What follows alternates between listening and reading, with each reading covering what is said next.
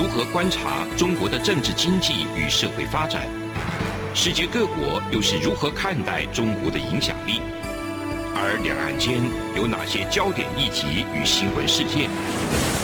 深入解析，多面向的透视中国。欢迎收听《这样看中国》。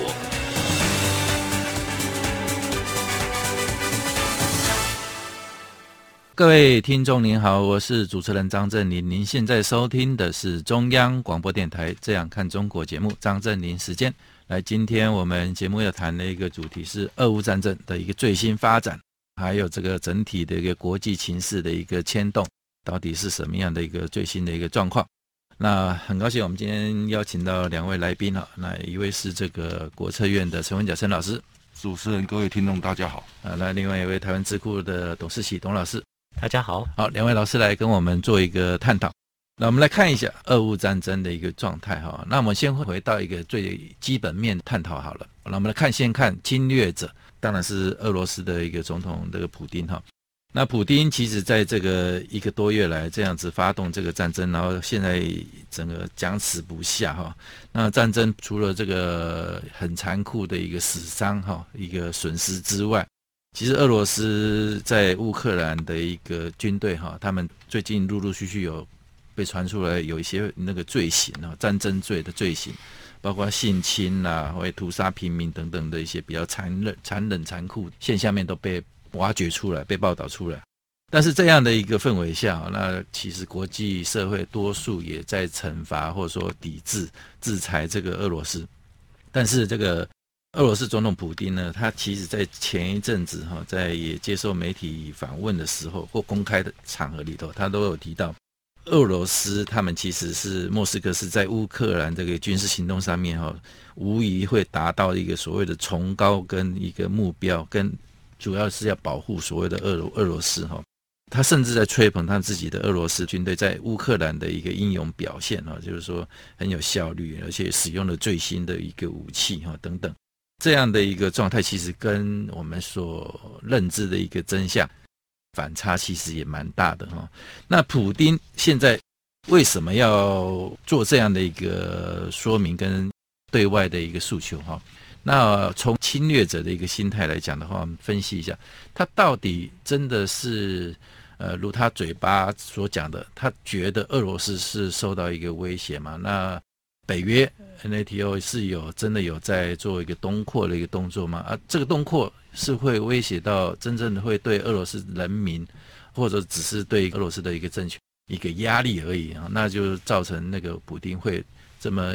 毅然而然，他也深知到可能会对俄罗斯整个经济造成很大的一个冲击跟打击之下，他还是要坚持发动这场战争。请问董老师，是的，那我们如果说从这个一个国家的状况来看的话，那其实每个国家都非常在意自己的所谓的国家安全啊。是，那特别是领土有跟其他国家接壤，那。而这个政权的性质又呃大不相同，那特别是在意识形态上面呃有一些差距的这个国家啊，那就更容易发生冲突。这是我们过去所讲到民主国家比较之间比较不会打仗嘛。是。但其实我们现在看到的是哦，这个俄罗斯它有民主选举，然后乌克兰也有民主选举，但也是打仗的。所以我们现在比较政治学的这个理论呢，就稍微有点修改了。对。就是说。假民主外溢的威权政体的国家，可能他对于其他呃，然后或者是假民主之名，然后呃，希望来行这个威权之实的这个国家的对外的侵略性可能性可能会更大，危害性可能会更大。嗯，其实俄罗斯入侵乌克兰至今哦，这个超过一个半月啊，然后只是其实久攻不下。我们可以看到，乌克兰不只是它的首都啊，基辅啊，人就安好啊。那以前之前呢，这个俄罗斯所掌握的一些城市啊，如果说克松啊。或者是卡尔科夫啊，这些城市啊，也都被乌克兰军队给夺回啊。最近我们还听到说，在黑海舰队之中啊，这俄罗斯的舰队有被击沉的这个状况啊，一个，一个大战舰哈。对，那这所以呃，我们现在看到的一个状况是，俄罗斯啊认为说啊，乌克兰的要想要加入北约，那同时呢，北约不断的去向外扩张，然后同时在过去所谓的苏联的这一些其他的共和国，呃，有纷纷想要呃加入。北约，然后或者是说要靠近欧盟的这些状况呢，事实上是真的让俄罗斯不安哦。嗯，那我们在这个台湾或者是说，在中国的这个听众朋友们，呃，我们可以试想一件事情哦，就是我们会认为俄罗斯是哪一个地区的人哈？嗯，那事实上啊，我们可能心中会觉得说他比较靠欧洲啊，嗯，但事实上欧洲人都不认为说俄罗斯会是欧洲的哈，就认为说俄罗斯是想要入侵欧洲哈。那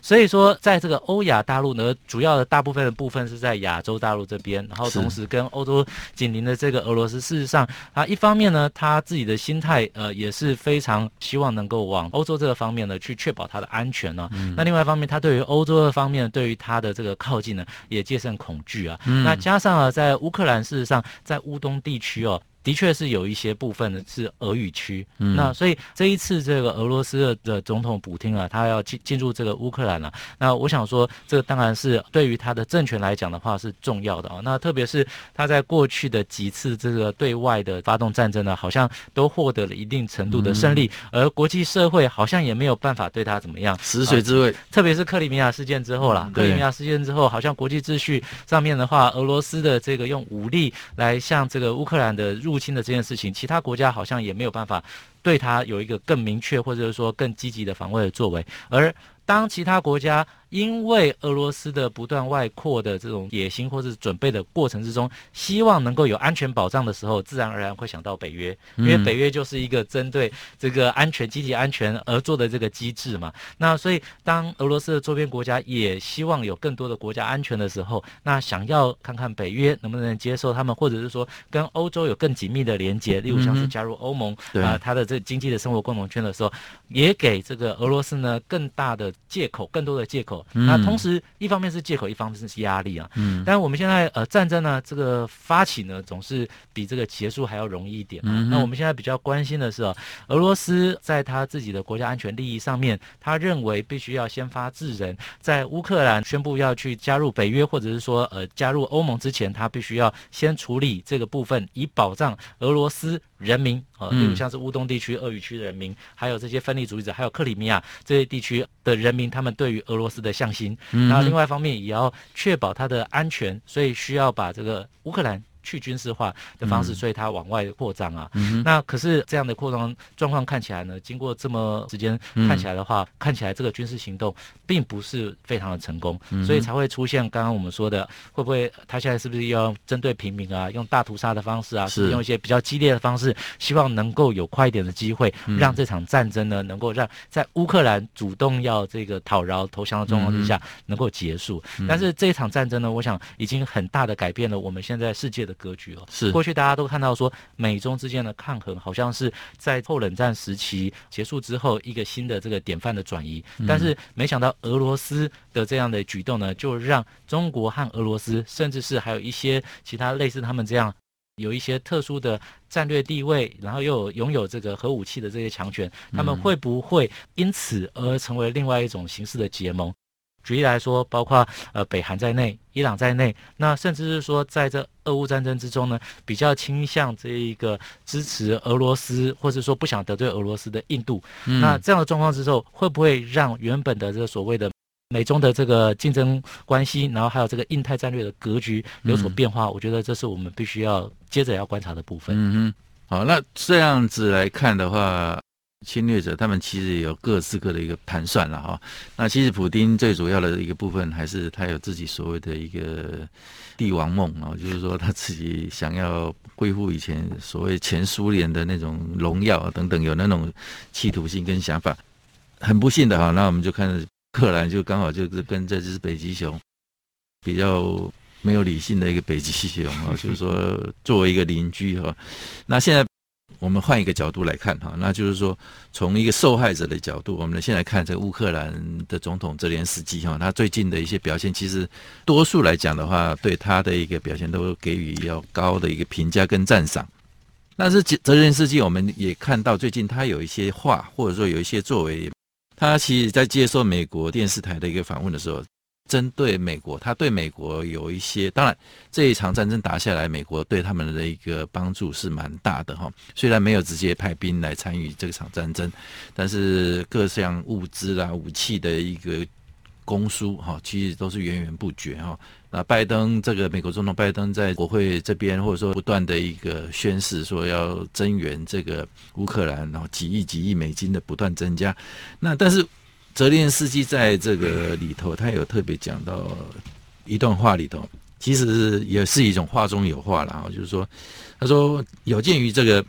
战事已经向这个乌克兰南部跟东部转移的一个状态哈，那现在乌克兰的命运未来是取决于这个美国是否会支援乌克兰应对俄罗斯，预计在上述地区的一个军事行动上面会给他们更多的一个资源哈。那泽连斯基讲说，他百分之百相信他们自己的人民跟军队，但是不确定。他们可以得到所需要的一切，哦，指的是美国或者说其他国际的一个援助，哈，所以这当中也有一些话中有话。那这部分，那个陈文杰陈老师，你是怎么来看泽连斯基的一个操作以及他目前的一个处境？我想针对这个泽连斯基所讲的啊，就是他也在喊话。那其实是这次战啊打到现在已经也到已经第第七周了，嗯，将近两个月。那显而易见的呢，其实这整个战场看起来呢，当然。美国呢，它是有角色的，嗯，包括什么角色？第一个情报，嗯哼，然后第二个它的通信，嗯，然后第三个呢，从这个经济制裁，嗯、第四个其实最重要，它是它还是有供应它的武器，嗯，跟必要的这些战备等等，是它有做后勤的一个资源是有的，嗯哼，那当然了，就泽连斯基了，他当然他会凸显他是一个国家领导人，尤其呢，现在这个整个整个俄军呢，因为他。他几个因素没有办法一下子就是没有办法速战速决。当然，第一个天后，嗯，其实他不应该在这个，其实照理讲，他在四月前不应该去做一个哦入侵，对，因为他们的这个机械化的部队，尤其战车，嗯，四月份那时候是暖冬，他地理不好走，他只能走公路，嗯、所以容易被阻绝。嗯、第二个，不管他的导弹啊，或者这个防空等等这些，其实都受到美美国的，所以很吓的就。不管是用所谓的这个反弹系统，或者是无人机，嗯，都把它摧毁掉了。嗯、那当然还有一个所谓城市战，因为乌克兰都是一个高度城市化的国家，它的人口百分之九十，所以呢，这个城市战是很不好打的。嗯哼。第四个是我想还是它的动员能力，嗯，因为现在手机非常的这个普遍，对，那所以呢，你看这个通信等等，其实他们要集结。整个俄罗斯本身，它的集结、一些动员这部分后勤，嗯、这个后备部队，其实很快迅速来过了。嗯嗯、所以呢，这个俄罗斯他没有料定，他以为速战速决。我们之前以为是七十二小时搞定，嗯，但实际上呢，固然里面他们是团结，没错，但是内部的因素，但是外部因素其实还是有美国的影子在。嗯哼，美国的影子在。如果说没有美国，不管是在这个我刚提到几个面向的一个帮忙。不管是有形的跟无形的，嗯、哼哦，一个资源。嗯，那这个部分呢，我想说，可能泽连斯基既然他现在需要做长期战跟消耗战，嗯，那当然他需要美国更大的一个支持，对，不然否则的话，现在我看这个战场啊是没完没了的，嗯，因为普丁他现在要的方式是什么？他两个策略大家都没注意到的，或是说大家没有特别去强调这一点。嗯、其实他要用长期战呢、嗯、来消耗。让你制造大批的难民，嗯哼，那难民是很重要问题。你难民出去，你就搞得欧盟都不想管这个事，对，希望管这个党结束，嗯，啊，那反正反正要求和的人就比较没有筹码，对，对不对？那反正这个俄罗斯得到他的好处。嗯、第二个呢，这个难民一出去，比如四千四百万人都跑光了，嗯，嗯这个乌克兰如入无人之境，嗯，他当然就。就好挑战，嗯嗯嗯，是哦，这是现其实两边各有盘算，那局势的发展也是不断的在做一个变化。那我们节目进行到这里，先休息一下。这里是中央广播电台《这样看中国》节目，节目稍后回来。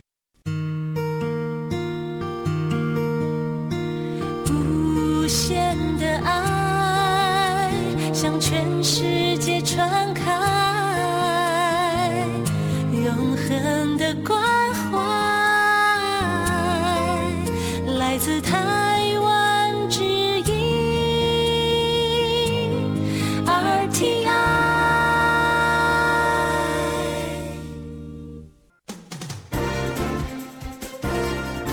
从两岸、国际、历史文化与财经等角度透视中国的《这样看中国》节目，每周一到周五晚间九点三十分到十点，在中央广播电台播出。如果您对《这样看中国》节目有任何收听想法或意见，欢迎寄信到台北市北安路五十五号，也可以透过电子邮件的方式。节目有两个信箱：二零二零 at rti 点 org 点 tw，或是二零二零零二零三 news at gmail.com。再次谢谢听众朋友们的收听与支持，请持续锁定每周一到周五晚间九点三十分到十点播出的《这样看中国》节目。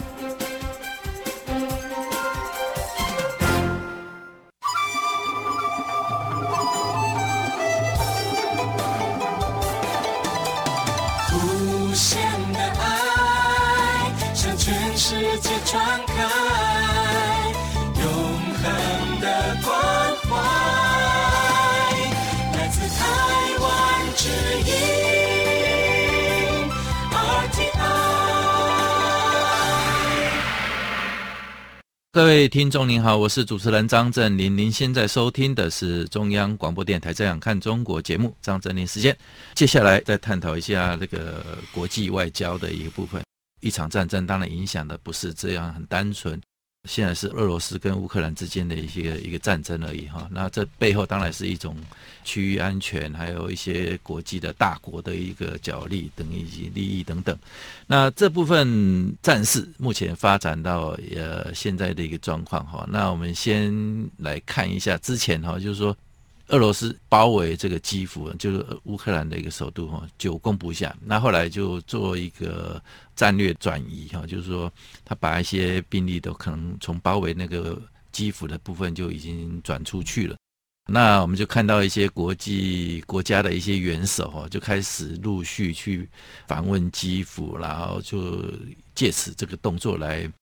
对这个所谓乌克兰的一个支持跟那个鼓励等等哈，那先前我们看到一个比较具体，像英国的首相强森啊，强森他自己就这样子飞到基辅了，然后呃泽连斯基也召开对谈，然后有一些画面都传出来哈，这也是相当的一个不容易。那这对乌克兰来讲的话是相当的大的一个激励。那最近也传出来，就包括这个几个其他。波罗的海这边几个国家哈陆陆续续也要联合一起到基辅访问，包括这个波兰啊、立陶宛、拉脱维亚、爱沙尼亚等等哈，这几个国家的一个元首也是说要去访问基辅等等。那这一段期间里头，刚好这个德国的一个总统他自己也想说搭这样的一个便车哈，也是说啊要用具体的行动来支持。也可能是跟这些这个北欧的这几个国家一起来去基辅走一趟等等，但是很巧妙一个现象就是说，哎，乌克兰方面啊，就是说传出是泽连斯基这边的一个决定，就是说拒绝德国总统来访。哦，哎，我说我们就讲得很奇怪啊，照理说的话，你目前乌克兰的一个局势一个状态，他应该是需要更多的一个朋友，那大家。既然有这样的一个心哈，不管是会不会带来实质的一个帮助，起码一个政治行动上面、政治宣示上面，对这个乌克兰支持还是一个需要的啊，必须的啊。但是泽连斯基为什么会拒绝？这当中当然也有一个说法，就是说泽连斯基说我没有拒绝啊啊，但是德国说你就是拒绝啊，你这个拒绝的动作还让我们觉得很不舒服。两边也有点各各说各话的一个一个状况哦，那到底实际的状况是怎么样？那我们来分析一下泽连斯基的一个盘算。是的，当然了，我们知道说这个德国啊，在跟这个俄罗斯侵入乌克兰之后啊，第一时间做的反应哦，就当时引起了一些国际上面的觉得说。就是说支援这个乌克兰五千顶这个钢盔哈，是。类似这样的方式啊，就是说啊，乌克兰好自为之这样，嗯就没想到啊，乌克兰啊现在成功的守住俄罗斯的这个急迫的严密的攻击之后啊，那现在国际的形象地位大涨啊，那所以许多的欧洲的比较重要的人物啊来访访问啊，那虽然英国现在已经是脱欧欧盟了，是脱欧了，但是英国在欧洲之中呢也是一个非常重要的国家，嗯那英国首相强生的在基辅的街头跟这个在斯基一起走路这个画面露出来之后啊，那事实上在国际上面呢获得非常多的好评啊。嗯、那当然，德国的这个总统啊，那他想要这个在战争关键时间出访的基辅啊，那其实他也是有他自己的一些盘算的。但是我们也知道说，德国的这个政治体制上面啊，那其实总理总理总理才是比较重要，国家是元首是总统啊，嗯、那所以政府的这个领导人是总理了。泽伦斯基现在对于不管德国的是哪一位啊，不管是总统或是总理的来访，嗯、看起来都没有说非常的欢迎啊。那最主要原因还是呃，这一开始德国这个因为天然气了北溪二号，然后对于俄罗斯呢，其实是采取一个不希望马上就断绝关系的方式。那同时也不像其他的这个欧洲的其他国家是。比较积极的支持哦，那事实上德法都遇到同样的这个问题啦，嗯、就是德法对于欧洲的这个想法，那他好像跟这个乌克兰当事者会有一些些不大一样。嗯，那所以我们可以看到这个外交的穿梭上面呢，虽然是有一些国家元首跑到俄罗斯去跟普丁。后面讲讲话，那有些人跟泽伦斯基讲讲话，嗯、那事实上都不会希望说这个战争的情势去扩大，而且同时也希望就透过这样子的元首的会面呢，增加自己在欧洲和在国际上面的影响力啊、哦。嗯、那但是这个呃德乌之间的这个矛盾哦，那特别是呃德国一开始没有力挺，然后同时在这个天然气或者说能源的这个议题上面的话，他也是有持保留的态度的这种做法呢，让这个乌克兰呢、啊，那当然是其实他一开一方面乌克。跟德国也有这个所谓的历史上的问题啦，是对。另外一方面的话，又有现在在现实的政治上面，感觉起来这个德国并没有非常的立体乌克兰的状况，嗯、所以乌克兰好像说发出了这样的的这样的说法，就是说哦，这个拒绝或是不欢迎的这样。嗯、那结果德国马上就讲说，我们并没有要去访问的，嗯、这是你们自己单方面的讲的哈。那所以外交上面本来就是这样子，外交上面呢，元首的出访哈，那不管你是国家元首或是政府的元首的出访，本来就是代表。表国与国之间的一个关系。那现在乌克兰跟德国这个关系呢，看起来呢并不是呃非常的顺畅。嗯，那当然就是对于他呃乌克兰来讲的话，最重要还是他现在要积极的去结合国际上面呢，声讨俄罗斯的力量。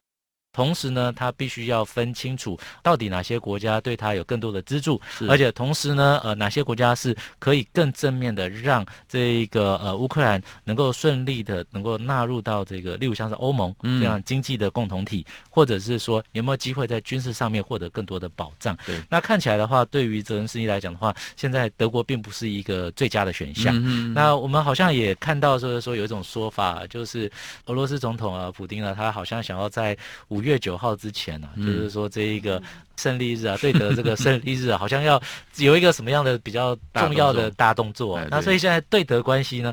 不止俄罗斯，甚至对乌克兰来讲也是非常关键。嗯嗯嗯，所以是一个 timing 一个时间点哈。那讲完国际外交，其实也还有一个另外层面，那就回到实际的基本面了。那我们看战争最基本的一个状况哈，就是说有一种讲法啦，就是说那个乌克兰的外交部长哦。撂了一个大话哈，夸口说，呃，现在乌克兰是真的是越战越强哦，现在全世界的战力哦，就仅次于美国，是居于世界第二。呃，这这真的吗？哈，陈文甲陈老师，呃，乌克兰的战力会居于全世界第二吗？那当当然也有他的这种一种讲法了，就是说针对是战斗经验跟战斗能力等等，就感觉像是比意志力啊。那意志力是可以当做战斗力吗？这是一个疑问了哈。那另外一个当然可能是战争有时候必必须要的一个心战喊话。好，那回到最基本的一个状况，那就是说，接下来其实现在战战争的最新的一个焦点会放在这个顿巴斯地区的这一场乌东这一块哈。那他们接近可能就是要拿下一些重要的乌东的一些大城市哈，或者说作为这个乌东跟那个克里米亚的一个路桥的桥接这个部分哦，他们可能未来是这样的一个盘算。那这部分到底发展是怎么样？那它的关键性是在哪里？那陈文佳老师这一方面帮我们做分析一下。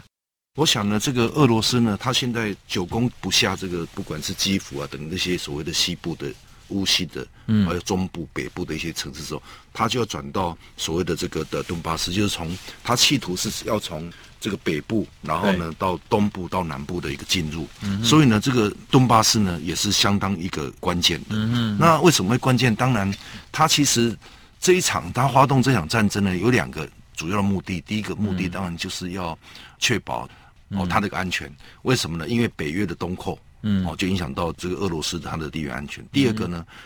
也是因为这样，他还守为攻。他说攻击最叫防御，他不如呢就把这个从北部哦乌北，然后到这个东部就是的顿巴斯，好，然后到南部的奥德赛港，这样整一路连起来，嗯哼，好，就等于说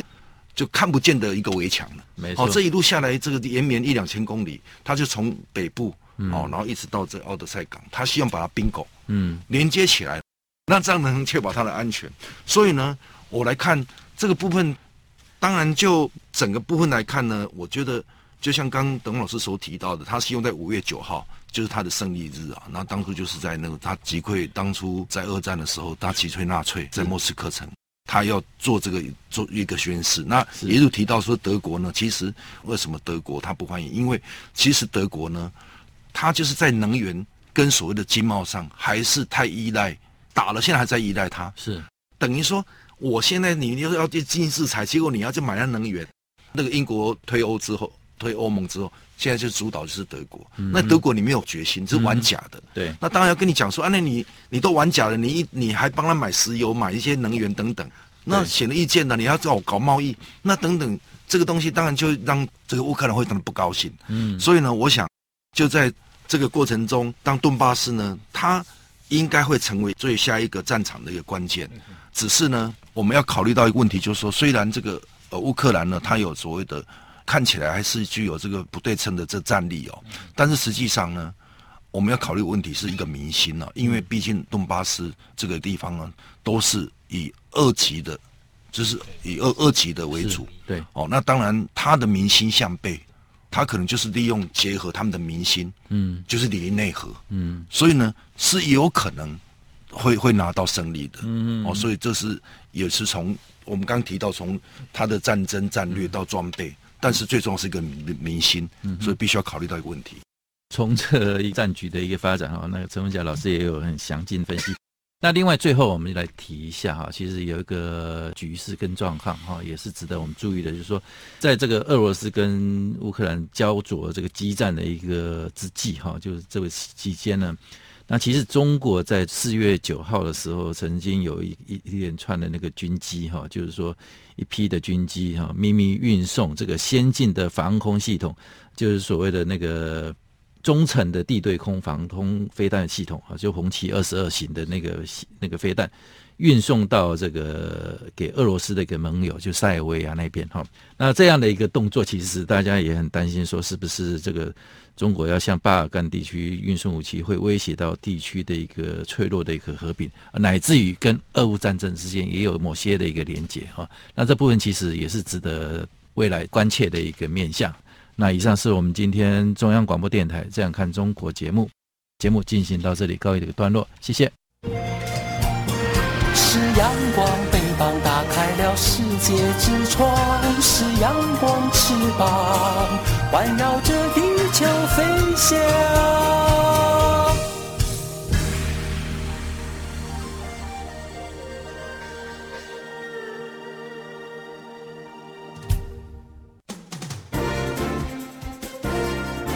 从两岸、国际、历史文化与财经等角度透视中国的。这样看中国节目，每周一到周五晚间九点三十分到十点，在中央广播电台播出。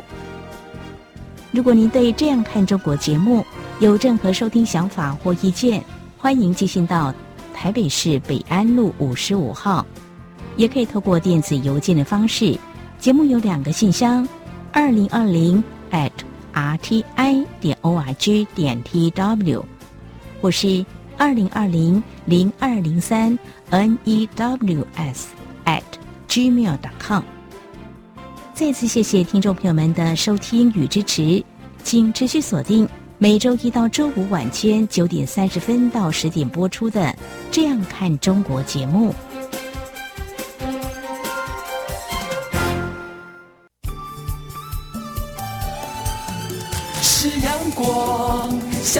之光穿透世界之窗，是阳光；像神鹰翅膀环绕地球飞翔。